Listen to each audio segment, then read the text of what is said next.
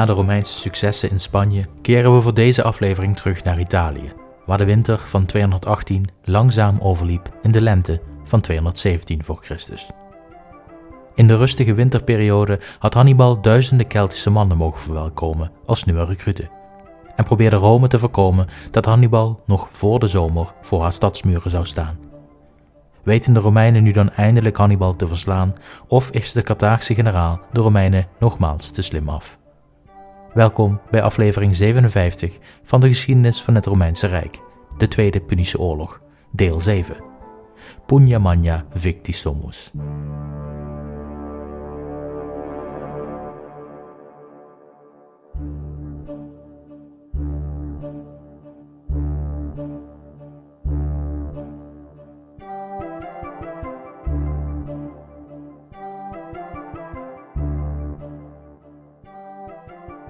In de vorige aflevering hebben we de Romeinse campagne in Iberië gevolgd, waarbij Gnaeus Cornelius Scipio Calvus vroeg in 217 voor Christus een belangrijke overwinning wist te behalen op Hasdrubal bij de rivier de Ebro. Om het verhaal in chronologische volgorde te blijven vertellen, keren we nu terug naar Italië, waarna de winter van 218 voor Christus en bij het aanbreken van de zomer van 217 voor Christus de volgende noemenswaardige gebeurtenissen plaatsvonden. Terwijl in Spanje de winter en het volgende jaar door de Romeinen gebruikt werden om een macht in Noord-Iberië te consolideren, ging in Italië het geweld van de oorlog onverminderd door. Hannibal was na zijn overwinning bij de Trebia in 218 voor Christus met ongeveer 35.000 manschappen de winter ingegaan.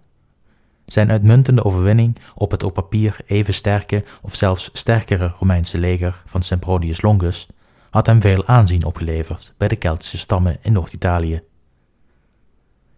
Tijdens de winter kozen steeds meer en meer Keltische stammen partij voor Hannibal in het conflict met Rome.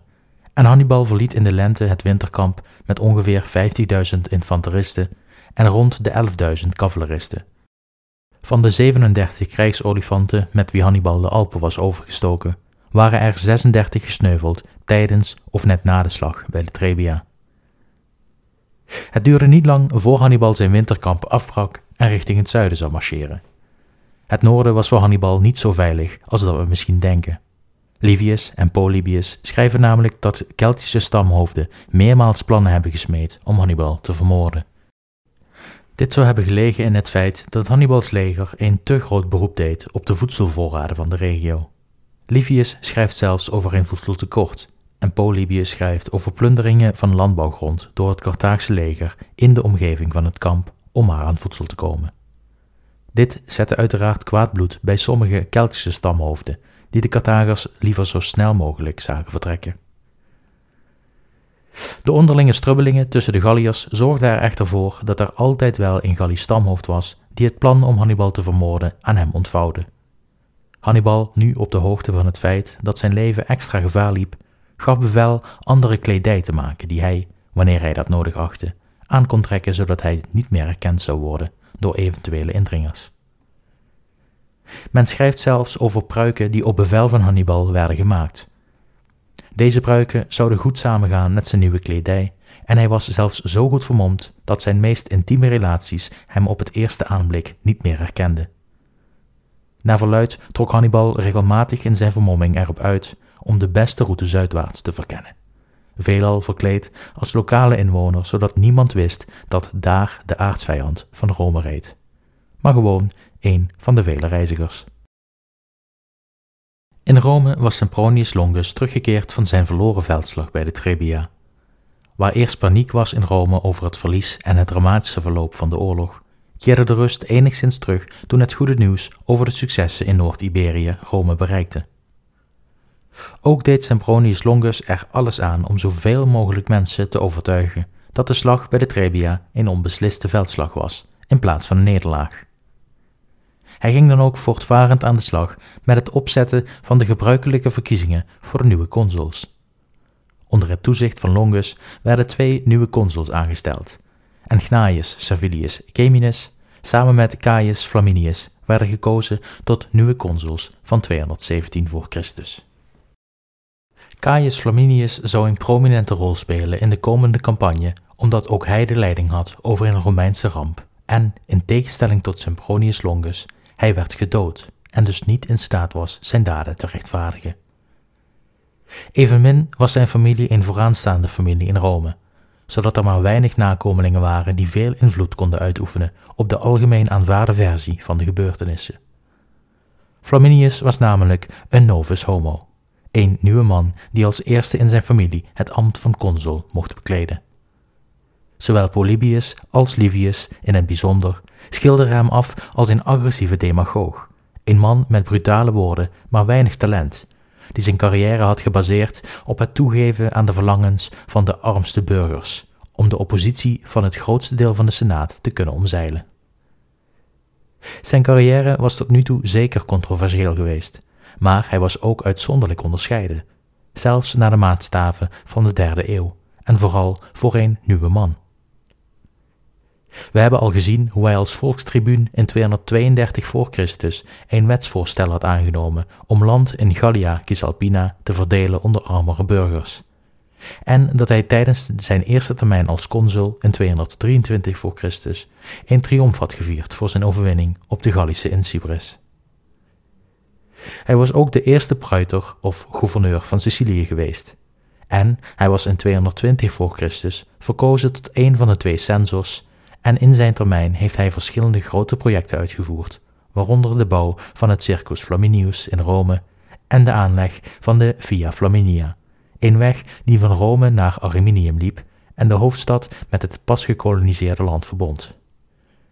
Hij was duidelijk een buitenbeentje, een politicus die zijn ambities verwezenlijkte met methoden die allesbehalve traditioneel waren. Zijn landwet, de Lex Flaminia, zorgde voor veel afkeur in de Senaat en hij had een reputatie opgebouwd van ongeduld tijdens zijn eerste consulschap, omdat hij weigerde om op religieuze gronden teruggeroepen te worden. De triomftocht die hij hield voor zijn overwinning op de Galliërs had hij door middel van een volksstemming verkregen, nadat de Senaat hem deze eer had geweigerd. De meest succesvolle politici in Rome waren de mannen die stilletjes en zonder dergelijke crisis kregen wat ze wilden. Mannen als Flaminius maakten veel vijanden die alleen wachten tot ze kwetsbaar waren om deze zwakte uit te buiten. In het geval van Flaminius konden ze na zijn dood zijn reputatie verwoesten. Flaminius was dus niet geliefd bij de Senaat, maar was meer een held van het volk. Hij had ondanks zijn slechte relatie met de patriciërs wel veel voor elkaar gekregen, waarvan de belangrijkste de Lex Flaminia was.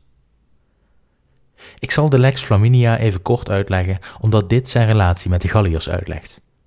Enkele tientallen jaren voor de Tweede Punische Oorlog veroverde Rome het land aan de westkust van Italië, land dat tot dan toe in handen was van de Gallische Senones, de stam van Brennus. Het land dat door Rome veroverd werd, werd direct verdeeld onder de patriciërs, die enorme winsten wisten te halen uit de rijke landbouwgronden, perfect voor het groeien van druivenstruiken. De Lex Flaminia zorgde voor de herverdeling van dat land onder de plebeiers, waardoor de patriciërs nog maar een fractie van het land overhielden. De Senaat smeekte hem om de wet niet door te zetten, maar ondanks het verzet wist Flaminius de wet door te duwen en werd zijn voorstel realiteit. Door deze nieuwe wet werden ongeveer 15.000 Romeinse en Latijnse burgers naar het nieuwe land gestuurd, wat de voorbode was voor de latere oorlogen met de Galliërs, die hun land steeds meer zagen krimpen door steeds nieuw arriverende Romeinen die hun boerderijen op Gallisch land vestigden. Flaminius werd in 223 voor Christus voor het eerst gekozen tot consul. Hij was een fantastisch orator en hij wist ondanks het verzet van de Senaat genoeg steun te verkrijgen onder de patriciërs om zijn consulschap veilig te stellen. In zijn eerste termijn als consul vocht Flaminius enkele veldslagen uit met de Galliërs die ontevreden waren over de Romeinse bevolking in hun vroegere territorium, met groot succes. Hij wist de Galliërs glansrijk te verslaan en het gebied aan de westkust van Italië voorgoed aan de Romeinse Republiek toe te voegen, wat hem de eerder genoemde triomftocht opleverde. Om deze redenen werd Flaminius door de Galliërs gezien als de personificatie van de Romeinse agressie. Hij was degene geweest die de volksverhuizing mogelijk had gemaakt en hij was degene die Gallisch bloed had gespeeld in de volgende oorlogen. Iedere Galliër in Italië wilde zijn hoofd spiezen aan een speer als wraak. Flaminius wordt ook neergezet als iemand zonder toewijding voor de goden. Dit blijkt uit de goddelijke voortekenen die beschreven worden door Livius en Polybius, die door heel Italië verschenen.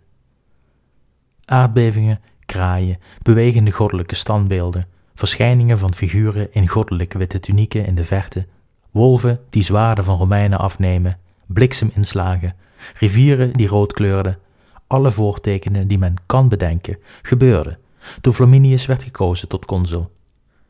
Direct stuurde de Senaat bericht naar Flaminius om zo snel mogelijk terug te keren naar Rome en de oorlog met de Galliërs af te breken, om rampspoed van de goden te voorkomen. Flaminius ontving het bericht, maar opende deze bewust niet. Hij voltooide eerst zijn campagne en versloeg de Galliërs glansrijk, alvorens hij terugkeerde naar Rome. Begrijpelijkerwijs was de Senaat niet te spreken over deze novus homo. Niet alleen deerde hij niet om de inbreng van de Senaat, zelfs de talrijke tekenen van de goden lieten hem koud. Ondanks zijn successen tegen de Galliërs was Flaminius dus geen graag geziene consul en kreeg hij niet de waardering die hij volgens hem verdiende. Toen Flaminius voor een tweede consulschap ging, in 217 voor Christus, de tijd waarin wij ons nu bevinden, was het verzet van de Senaat net zo groot als eerder. Maar ook nu wist Flaminius door vlammende betogen en de mobilisering van zijn talrijke plebejse achterban het consulschap binnen te slepen. Flaminius voelde dit keer echter nattigheid. Hij had het vermoeden dat de Senaat door middel van religieuze trucjes wilde voorkomen dat hij de zeggenschap kreeg over een van de twee consulaire legers. Liever zag de Senaat hem in Rome en lieten ze het oorlog voeren over aan de andere consul, Gnaeus Servilius Geminis, een ras-echte patricier die warme banden onderhield met de Senaat. Zolang Flaminius zich in Rome bevond, kon hij de trucjes van de Senaat niet negeren. Immers was de consul weliswaar het machtigste ambt in Rome, maar als de Romeinse priesters op aanraden van de Senaat ineens allerlei slechte voortekenen zagen, kon hij deze niet zomaar negeren, zolang hij in Rome was. Hij was dan misschien belangrijker dan de Senaat, maar toch zeker niet belangrijker dan de goden. Om te voorkomen dat Flaminius Rome niet kon verlaten, omdat een of andere priester met de goden had gesproken, liet Flaminius in het geheim bericht naar Ariminum sturen. Hier bevond zich het consulaire leger waar hij het bevel over zou krijgen zodra hij consul was. Hij schreef om op 15 maart, de dag dat de consulaire macht bij wet aan hem werd overgedragen, gereed te zijn voor zijn aankomst. Eén of twee dagen voor de vijftiende vertrok Flaminius met een of andere smoes uit Rome, op weg naar zijn leger, zodat hij al in Ariminum zou zijn wanneer zijn termijn zou aanvangen. Wederom was hij de Senaat te slim afgeweest en was hij consul van Rome geworden. Nu was het zaak om zo snel mogelijk in overwinning te pakken op Hannibal, zodat de Senaat eindelijk bij hem in het krijt zou staan en hij het respect kreeg dat hij verdiende. De twee consuls hadden de opdracht gekregen om te voorkomen dat Hannibal zuidwaarts kon trekken. Zoals u wellicht weet, is het Italiaanse schiereiland in de lengte verdeeld door de Apennijnen, die het schiereiland effectief doormidden delen. Dit beperkte de toegang tot het zuiden behoorlijk, en er waren eigenlijk maar twee routes die door Rome geschikt werden geacht om met 60.000 troepen naar het zuiden te trekken. De Senaat gaf de beide consuls de opdracht om met hun leger de beide routes naar het zuiden te blokkeren en te wachten tot Hannibal een van hen in gevecht bood, om doorgang naar het zuiden te verkrijgen. De andere consul zou dan zo snel mogelijk de andere route verlaten om gezamenlijk het hoofd te bieden aan Hannibal. Zowel Flaminius als zijn ambtgenoot Servilius gehoorzaamden de Senaat en namen positie in langs de beide routes. Flaminius zette zijn kamp op ten zuiden van Arretium in Etrurië en blokkeerde zo de route aan de westkant van de Apennijnen. Servilius zette zijn kamp op aan de oostkant, nabij Ariminum, in Ager Gallicus. Niet ver van het noorden was het kruispunt waar Hannibal zou moeten kiezen. Ga ik links of rechts? Links richting Etrurië en Rome, of rechts richting de Ager Gallicus en Apulië in het zuiden. Zoals gezegd had Hannibal vermomd de omgeving gescout, op zoek naar de beste route naar het zuiden. Ongetwijfeld hebben zijn verkenners hem ingelicht over de positie van de Romeinen en was hij zich bewust van de confrontatie die hem te wachten stond. Voor Hannibal was het zaak om te voorkomen dat hij zich geconfronteerd zag met beide consulaire legers in één open veldslag. Dat was hem al overkomen bij de Trebia, en daar had hij een nederlaag maar net weten om te draaien in een overwinning. Hannibal moest daarom ervoor zorgen dat de veldslag zou plaatsvinden op zijn voorwaarden. En daarom koos hij een bijzondere strategie die de Romeinen voor onmogelijk hadden geacht. Hij vertrok met zijn 60.000 troepen en één krijgsolifant niet naar het kruispunt van de twee routes, maar hij koos een andere route die hem door de Apennijnen in Noord-Etrurië bracht. Het bericht dat Hannibal zijn winterkamp had afgebroken was inmiddels in Rome aangekomen, en de verkenners langs de route in Etrurië wachten op het eerste zicht van Hannibals leger. Het was niet meer dan één dag marcheren van de bergpas, maar dag 1 en dag 2 gingen voorbij zonder het zicht van opstijgende stofwolken in de verte. Hannibal en zijn 60.000 manschappen, ze waren verdwenen. Er was nog een derde route, een route die liep vanuit Etrurië langs de westkust van Italië naar het noorden. Deze route werd echter doorkruist door de rivier de Arno en de omgeving rondom de rivier was moerasland. Een uitgestrekt gebied van tientallen kilometers aan diep, donker en vochtig moerasland dat de doorgang van elk leger van redelijke omvang blokkeerde. De Romeinen hadden deze route afgeschreven. Niemand met ook maar enige kennis van de omgeving zou proberen om het moeras te doorkruisen. Ziekte en oververmoeidheid zouden het leger parten spelen, en Hannibal zou nooit zo dom zijn om via deze route zuidelijk te geraken. Maar Hannibal was wel zo dom geweest. Hij was direct na het doorkruisen van de Apennijnen richting het westen gemarcheerd om vier dagen lang met zijn volledige leger zich in weg door het moeras te banen. Het moeras moet verschrikkelijk zijn geweest. Malaria en andere ziekten hakten in op zijn leger. Maar door een goede organisatie van de kolonne wist Hannibal redelijk ongeschonden uit het moeras te komen. Hij liet namelijk zijn Afrikaanse en Iberische troepen aan het hoofd van de kolonne marcheren. Daarmee zorgde hij ervoor dat zijn beste en meest ervaren troepen de gemakkelijkste doorgang hadden door het moeras, omdat het land hier nog niet omgeploegd was door duizenden voetstappen. Daarachter liet hij het Gallische deel marcheren, die onder veel zwaardere omstandigheden hun weg moesten banen door het moeras. Vaak zakten ze tot aan hun knieën weg in de zachte en zuigende bodem en moesten ze zich bij iedere stap weten te bevrijden uit de modder. Hannibal gaf zijn leger geen moment rust tijdens de barre tocht. Hij moest immers het verrassingselement behouden. Het zou namelijk niet lang duren voor de Romeinen door hadden via welke weg hij was verdwenen. Als Flaminius zich eenmaal realiseerde dat hij door de moerassen trok, kon hij Hannibal gemakkelijk blokkeren en zijn uitgeputte mannen aan de randen van het moeras in de pan hakken. En omdraaien om het reeds zeer verslechterde pad door het moeras nogmaals te nemen, zou resulteren in de vernietiging van zijn leger, zonder dat er ook maar één Romeinse zwaard aan te pas was gekomen. De troepen moesten dus doormarcheren, non-stop vier dagen achter elkaar. Hannibal zelf bereed de laatst overlevende krijgsolifant, zodat het hoogstaande water hemzelf bespaard zou blijven. Hij kwam er echter niet ongeschonden uit, want hij liep in het moeras een infectie op aan zijn linkeroog, die hij door zijn haast niet kon laten behandelen, waardoor hij het zicht van het oog voorgoed verloor. De laatst overlevende krijgsolifant wordt in het moeras voor het laatst genoemd in de bronnen, en we kunnen dus aannemen dat de tocht door het moeras de olifant te veel werd en het overleed. Hannibal had het echter gemakkelijk in vergelijking met de achtervolgende Galliërs. Zij waren dergelijke campagnes niet gewend en hadden niet de lichamelijke kracht en motivatie om Hannibal door dergelijke zware omstandigheden te volgen. Hannibal had hier echter al op geanticipeerd en hij zorgde ervoor dat zijn cavalerie achteraan de kolonne verbleef, zodat iedere Gallier die wilde terugkeren naar het noorden vriendelijk, doch dringend werd verzocht de tocht voor te zetten, of anders. En dus vervolgden de Galliërs genoodzaakt hun tocht door het moeras. Men schrijft dat de Galliërs onderweg met elkaar vochten voor een droog plekje op een kadaver dat langs de route was achtergebleven van de voorgaande troepen, zodat ze even tien minuten droog konden bijkomen van de tocht, alvorens ze werden gemaand verder te marcheren door de achtergebleven cavalerie. Het moeras eiste een deel van het leger van Hannibal voor zich op, maar we kunnen aannemen dat het merendeel van de slachtoffers uit de Gallische gelederen kwamen. Precies zoals Hannibal het had gepland. Immers kon hij Galliërs gemakkelijk vervangen door nieuwe. zijn Afrikaanse en Iberische soldaten die waren onvervangbaar voor Hannibal, en dus zorgde hij dat zij relatief ongeschonden uit het moeras geraakten. Hannibal zou met ongeveer 50.000 tot 55.000 troepen uit de moerassen komen, wat het totaal aantal slachtoffers tussen de 5 en 10.000 brengt. Een behoorlijk verlies dus. Door de omweg die Hannibal had genomen, kwam hij aan de westkant van Arretium aan in Hoge Land.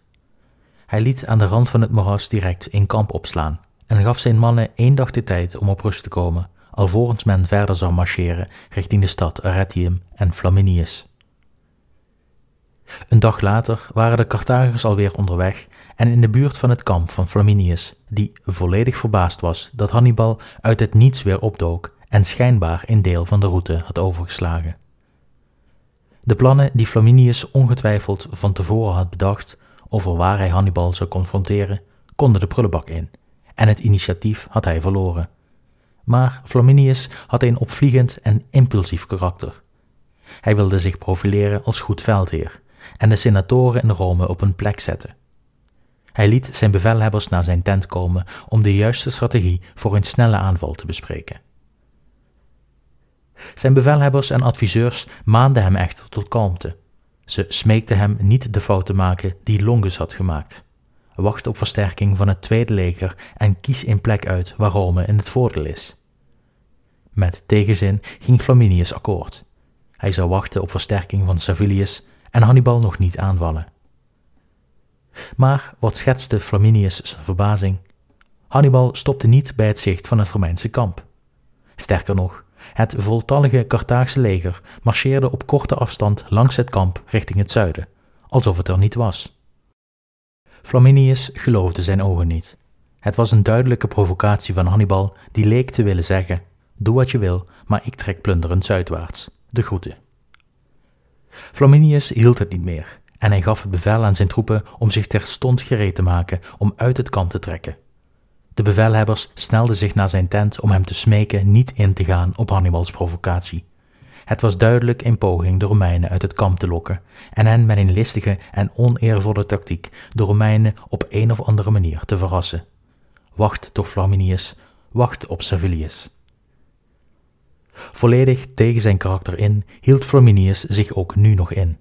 Geërgerd keek hij hoe Hannibals leger aan zijn kamp voorbij trok in de richting van het zuiden, in de richting van Rome. Rome zelf was echter veilig verstopt achter haar hoge muren, die onoverwinnelijk waren voor Hannibal zolang er nog Romeinse legers in de nabijheid waren. Een direct gevaar voor Rome was er dus niet, en dus kon Flaminius vrede sluiten met deze afwachtende houding, ondanks zijn eigen bezwaren. Op het eerste gezicht lijkt Hannibals beweging langs het kamp een onverstandige, want hoe had hij zich nu gepositioneerd? De enige weg naar het zuiden werd geblokkeerd door talloze goed verdedigbare steden, die zijn bevoorrading ernstig zouden belemmeren als hij er gewoon langs marcheerde. Rome zelf was een onneembare vesting en de twee wegen terug naar het noorden werden geblokkeerd door Flaminius en het moeras. Hij zat vast, en dat zag ook Flaminius. Hannibal marcheerde stoïcijns door naar het zuiden. Hij volgde de meest gangbare route richting Rome, die hem langs het Trasimeense meer bracht. Het Trasimeense meer is een relatief groot meer dat zich tussen Rome en hedendaags Florence bevindt, en dat redelijk dicht tegen de hellingen van de centrale Apennijnen ligt. Voor wie overigens moeite heeft om de precieze locaties in te beelden, op de website staan de routes en locaties overzichtelijk weergegeven. De route leidde Hannibal langs de noordkust van het meer, een hele smalle kuststrook met aan de ene kant het meer en aan de andere zijde de steile hellingen van de beginnende Apennijnen. Kaartjes die tegenwoordig veelal gebruikt worden om de slag bij het Trasimeense meer te visualiseren, laten de huidige watergrenzen van het meer zien. Deze zijn onjuist en de kuststrook was een stuk smaller dan deze kaartjes laten zien door het waterpeil dat in de loop van de millennia is gezakt.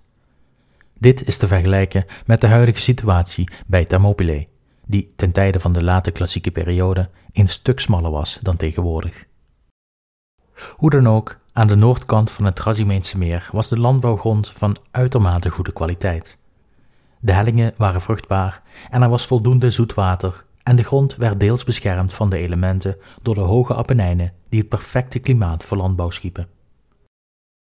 Hannibal, in een poging Flaminius uit de tent te lokken en simpelweg om zijn troepen van voedsel te voorzien, liet zijn troepen alle gewassen in de wijde omgeving roven.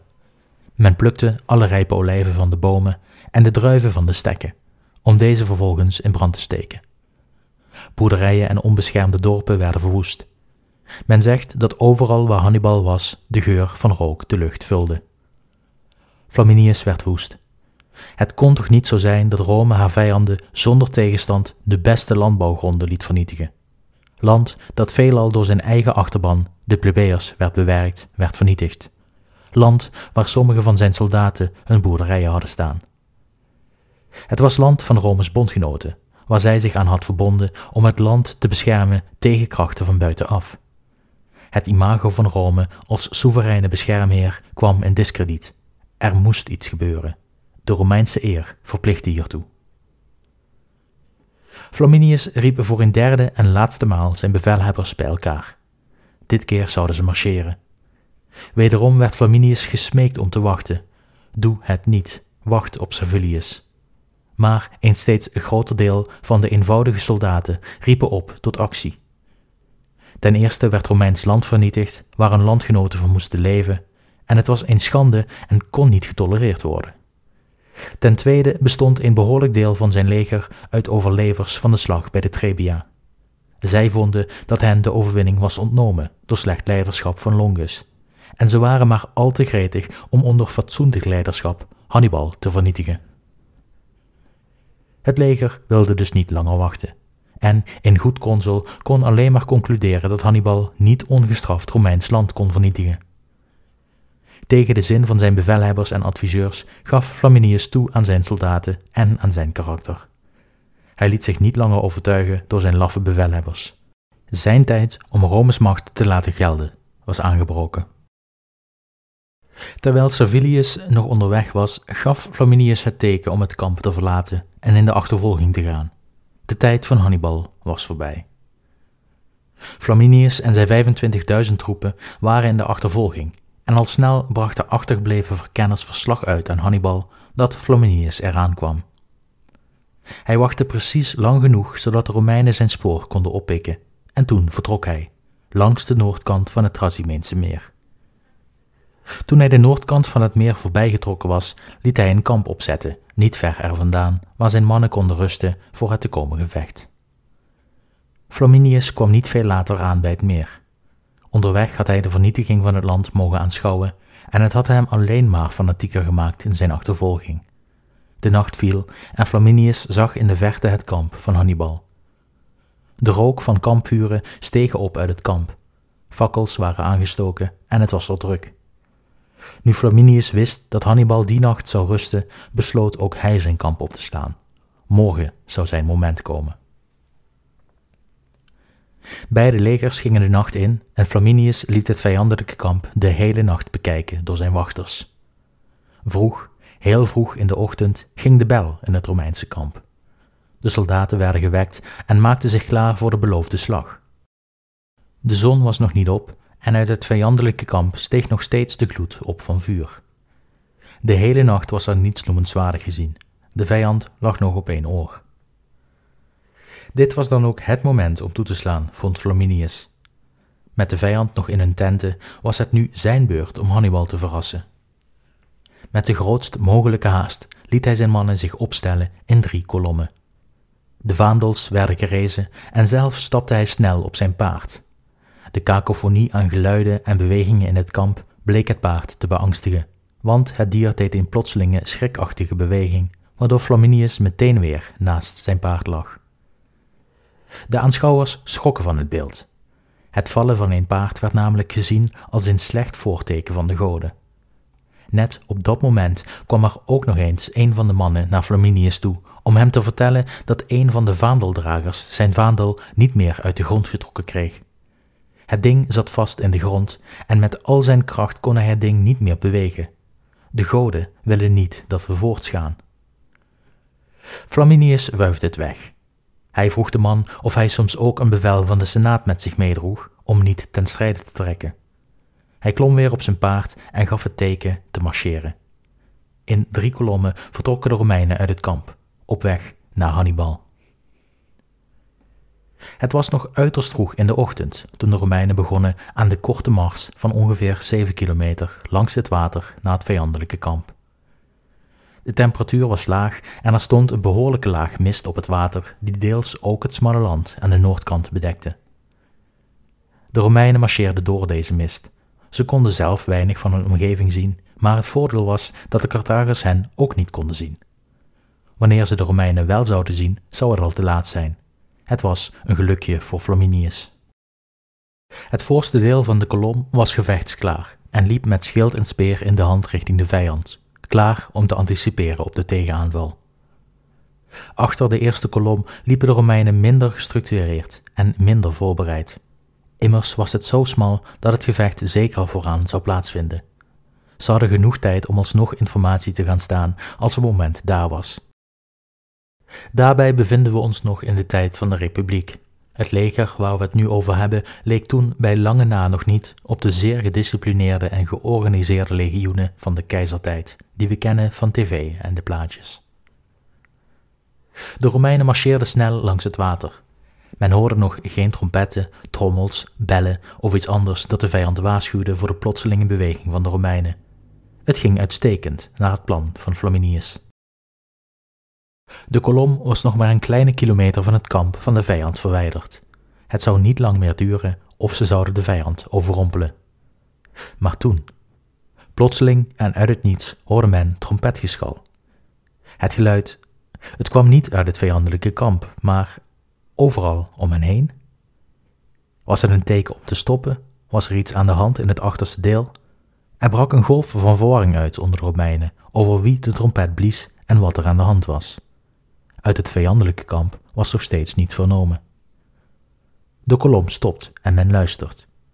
De mist is er nog steeds en men kan niet verder kijken dan enkele tientallen meters om zich heen, wanneer plots in diezelfde mist duizenden en duizenden aanstormende Carthagers en Galliërs opduiken. Voor aan de kolom wordt de weg naar het kamp afgesneden door Afrikaanse en Carthaagse infanterie die van de hellingen naar de waterlijn in linie vormen en de voorste kolom aanvallen. Aan de zijkanten en over de gehele flank van de Romeinen stormden duizenden vijanden van de hellingen naar beneden. Inmiddels horen ze ze wel, maar zien de Romeinen ze pas als ze op enkele tientallen meters zijn. Niet ver verderop in de kolom horen ze zwaarden die inhakken op helmen en schilden, schreeuwende kameraden, vallende schilden, brekende speren. En terwijl ze vrezen voor wat er voor hen gebeurt, worden ze nu ook zelf aangevallen. In het midden van de marcherende kolom bevond zich Flaminius, die niet kon zien wat er vooraan gebeurde. Hij gaf een kreet aan zijn mannen naar voren te sprinten, maar zag aan zijn linkerkant duizenden Galliërs die de hellingen afkwamen met een bloedlust in hun ogen die voortkwam uit het zicht van de zo gehate consul. Achteraan de kolom verscheen de Carthaagse cavalerie die op volle vaart inreed op de achterkant en de vluchtroute naar het kamp afsneed. 25.000 Romeinen zaten vast tussen water aan de ene kant en meer dan 50.000 vijanden aan de andere. Het gevecht dat uitbrak moet een zeldzaam chaotisch geweest zijn. Men wist simpelweg niet wie of wat er op hen afkwam en hoeveel het er waren. Hoe het de andere delen van de kolom verging. Bevelen konden niet meer worden gehoord in het tumult. Van enige organisatie was al na enkele seconden geen sprake meer. Het gevecht duurde maar drie uren drie uren die waarschijnlijk alleen maar hebben bestaan uit het inhakken op verwarde Romeinen. Flaminius, die zich nog steeds in het centrum bevond, werd nu daadwerkelijk erkend door de Galliërs, die direct naar elkaar riepen dat daar op het paard Flaminius zat. De man die hun families had verdreven van hun land en die hun broeders zo had afgeslacht, nog geen vijftien jaren geleden. Als bloedronde kwamen de Galliërs op hem af en er was geen ontkomen aan voor de consul. Door de chaos, de paniek, verwarring, moet hij er haast alleen voor gestaan hebben, terwijl tientallen Galliërs naar hem toestormden met maar één doel: het hoofd van de Romeinse consul als trofee bemachtigen. We weten weinig van Flaminius tijdens het gevecht. Polybius schrijft dat hij volledig verrast was en op geen enkele wijze zijn leger kon aansturen uit pure verbazing. Livius schrijft dat hij probeerde zo goed als mogelijk zijn troepen te groeperen, maar zonder succes. Hoe het ook zij, Flaminius wordt van zijn paard getrokken en door een Gallier genaamd Decarius vermoord en onthoofd. Na drie uur vechten was de slag voorbij. Tijdens het gevecht werden duizenden Romeinen het water ingedwongen. Velen bleven hangen achter keien, werden omvergeworpen door vriend en vijand, en enkele honderden probeerden via het meer te ontkomen door in hun zware uitrusting naar de overkant te zwemmen van het kilometerslange meer. Te vergeefs. Anderen probeerden zo diep mogelijk het meer in te lopen, tot het water hen letterlijk aan de lippen stond, in de hoop een dodelijke steek te ontlopen. Maar de Carthaagse ruiters zouden hen te paard volgen en de net boven het water uitstekende Romeinse hoofden afhakken. Ongeveer 6000 Romeinse troepen, een groot deel van de troepen die in de kop van de kolom liepen en voorbereid waren voor een gevecht, wisten de Afrikaanse en Iberische infanterielinie te doorbreken maar realiserend dat ze niets konden uithalen voor de mannen achter hen, besloten ze door te marcheren op weg naar Rome. Het mocht niet baten. Ze werden door Maherbal en zijn cavalerie achtervolgd en ingehaald, en ze zouden zich aan hem overgeven. Maherbal kwam met de Romeinen overeen dat hij ze zou sparen en vrij zou laten, op voorwaarde dat iedere Romein maar één kledingstuk mee mocht nemen op hun weg terug effectief betekenend dat de Romeinen alleen met hun tuniek terug zouden keren naar Rome. Hannibal keurde de actie van Maherbal echter af. Alleen de Italische bondgenoten mochten vrijgelaten worden. Iedere Romein zou als slaaf verkocht worden. Natuurlijk probeerde Hannibal hiermee de Italische bondgenoten voor zich te winnen. Immers was hij er niet om tegen hen te vechten, maar alleen tegen Rome. Het gevecht bij het Trasimeense meer was de ergste nederlaag die de Romeinen ooit hadden geleden. Van de 25.000 troepen waren er misschien nog maar duizend over. De rest was letterlijk afgeslacht, samen met consul Flaminius. Voor Hannibal was het een groot succes. Hij had de slag bij het Trasimeense meer van A tot Z geregisseerd. Hij was expres zo dicht langs het kamp van Flaminius gemarcheerd. Hij liet met opzet de landen vernietigen in het zicht van de consul. Hij had zijn kamp bewust opgezet op een plek waar de Romeinen het van grote afstand konden zien. Hij had gezorgd dat er een behoorlijk aantal mannen in het kamp waren die de vuren lieten branden en zorgde voor een toneelspel alsof er 50.000 manschappen in het kamp aanwezig waren. Hij had in de nacht ervoor steeds een deel van zijn leger via een omweg om de heuvels heen gestuurd om langs de route van de Romeinen te wachten op het teken. Het enige waar Hannibal waarschijnlijk niet op gerekend had, was de mist die die ochtend van het meer opsteeg. Het was wederom een uitstekend staaltje oorlogsvoering van de Carthaagse generaal, die de Romeinen nog maar eens liet zien dat hij niet zomaar te verslaan was.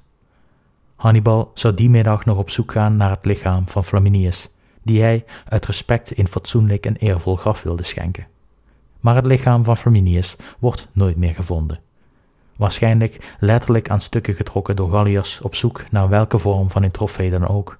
Of wellicht werd het lichaam, ontdaan van de uitmuntende uitrusting, niet herkend tussen de duizenden anderen. Terwijl Flaminius gedood is en zijn leger vernietigd, is Servilius onderweg om zich aan te sluiten bij het buiten zijn weten om vernietigde leger. Hij had zelfs zijn 4000 ruiters naar voren gestuurd om sneller bij Flaminius aan te kunnen sluiten. Hannibal kreeg op een of andere manier te weten dat er 4000 ruiters zonder ondersteuning onderweg waren door de Apennijnen, en hij liet Maherbal wederom met de Iberische en Numidische cavalerie een valstrik zetten langs de route van de Romeinse ruiters. Alle 4000 ruiters werden ofwel gedood ofwel gevangen genomen. Afhankelijk van het staatsburgerschap mochten enkele terugkeren naar een stad, terwijl de rest tot slaaf werd gemaakt. Met het verlies van de cavalerie was ook het leger van Servilius uitgeschakeld. Servilius zou geen enkele kans hebben tegen Hannibal zonder zijn ruiters, en dus moest hij noodgedwongen rechtsomkeer maken om terug te keren naar Arminium, hedendaags Rimini, de stad van waar hij was vertrokken. Hij keerde terug om al hier de toegenomen Gallische vijandigheid aan de grens te bevechten, die door de successen van Hannibal werden aangewakkerd. Met Flaminius en zijn leger vernietigd en Servilius buiten spel gezet, lag de weg naar Rome volledig open voor Hannibal. Met Servilius druk in het noordoosten had Rome niet meer dan wat hoge stadsmuren die in de weg stonden van de totale Carthaagse overwinning. U kunt het zich wellicht voorstellen, maar toen het nieuws van de totale vernietiging van het leger van Flaminius Rome bereikte, brak nu echt de spreekwoordelijke pleuris uit. Toen de eerste overlevers de stad bereikten en het nieuws van de nederlaag de praetor van de stad bereikte, haastte deze zich naar het rostra, het spreekplatform op het forum, om luidkeels aan het volk te verkondigen: Pugna magna victi sumus. We zijn verslagen in een grootse veldslag. Toen daarna ook nog de berichten Rome bereikte dat Servilius zijn ruiters was verloren, was de paniek compleet. Dit keer stond er echt niets meer tussen Rome en Hannibal. Dit keer was er echt nood aan de man en moest er iets rigoureus gebeuren. Eén laatste mogelijkheid om rampspoed af te wenden. Er is maar één ding dat de Romeinen nu nog kunnen doen. En dat doen ze dan ook. De Senaat benoemt Quintus Fabius Maximus Cuncator tot dictator met als enige doel het verslaan van Hannibal. Quintus Fabius Maximus Cuncator was afkomstig van de beroemde familie Fabi, die al talloze consuls en enkele dictators had voortgebracht. Zijn karakter was het tegenovergestelde van Flaminius of Sempronius Longus. Fabius was geduldig en liet zich niet uitlokken. Hij is de vader van de Fabius-strategie, waar hij zijn cognomen Cuncator of twijfelaar aan te danken of te wijten heeft. Het is maar hoe u het bekijkt. Fabius was reeds twee keer eerder consul geweest en zou het ambt in totaal maar liefst vijf keer bekleden. Dictator mocht hij twee keer zijn, al is niet geheel duidelijk wanneer zijn eerste dictatorschap was. Kortom, Quintus Fabius was niet zomaar iemand. Hij was bewust gekozen voor deze immense taak om de republiek te redden. Of het hem lukt, zien we in de komende afleveringen. In de volgende aflevering gaan we het hebben over de nasleep van de slag bij het Trasimeense meer en bewegen we langzaam richting de grootste ramp op Italiaans grondgebied: de slag bij Cannae. Voor nu wil ik u weer bedanken voor het luisteren en tot de volgende keer.